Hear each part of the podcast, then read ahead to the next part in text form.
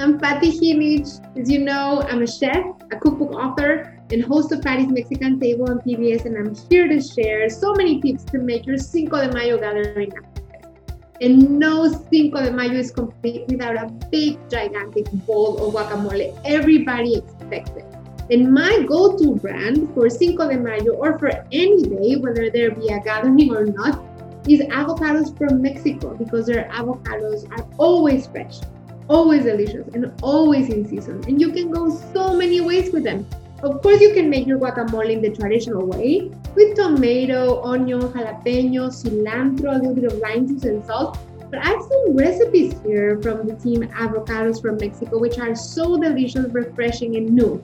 They have these new dill pickle guacamole. Now that the dill is so hot and really getting so much love in the culinary scene, you lightly pickle some cucumbers with a little vinegar, sugar, some mustard, coriander, dill seeds, and then you chop that up, mix it with guac, and it makes for such an herby, fresh, delicious guacamole steak.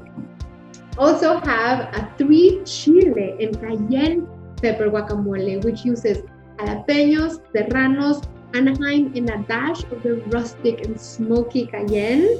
It goes in a completely different direction, unexpected, yet so delicious. We also have some quesadillas.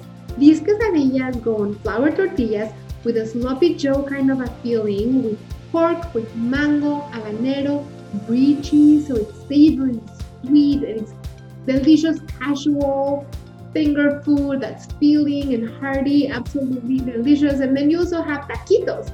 These chicken taquitos have refried beans, cheddar cheese, and instead of adding salsa, we made an avocado crema. So you whip up ripe avocados with a little Mexican crema or cream cheese. It's delicious, creamy, smooth.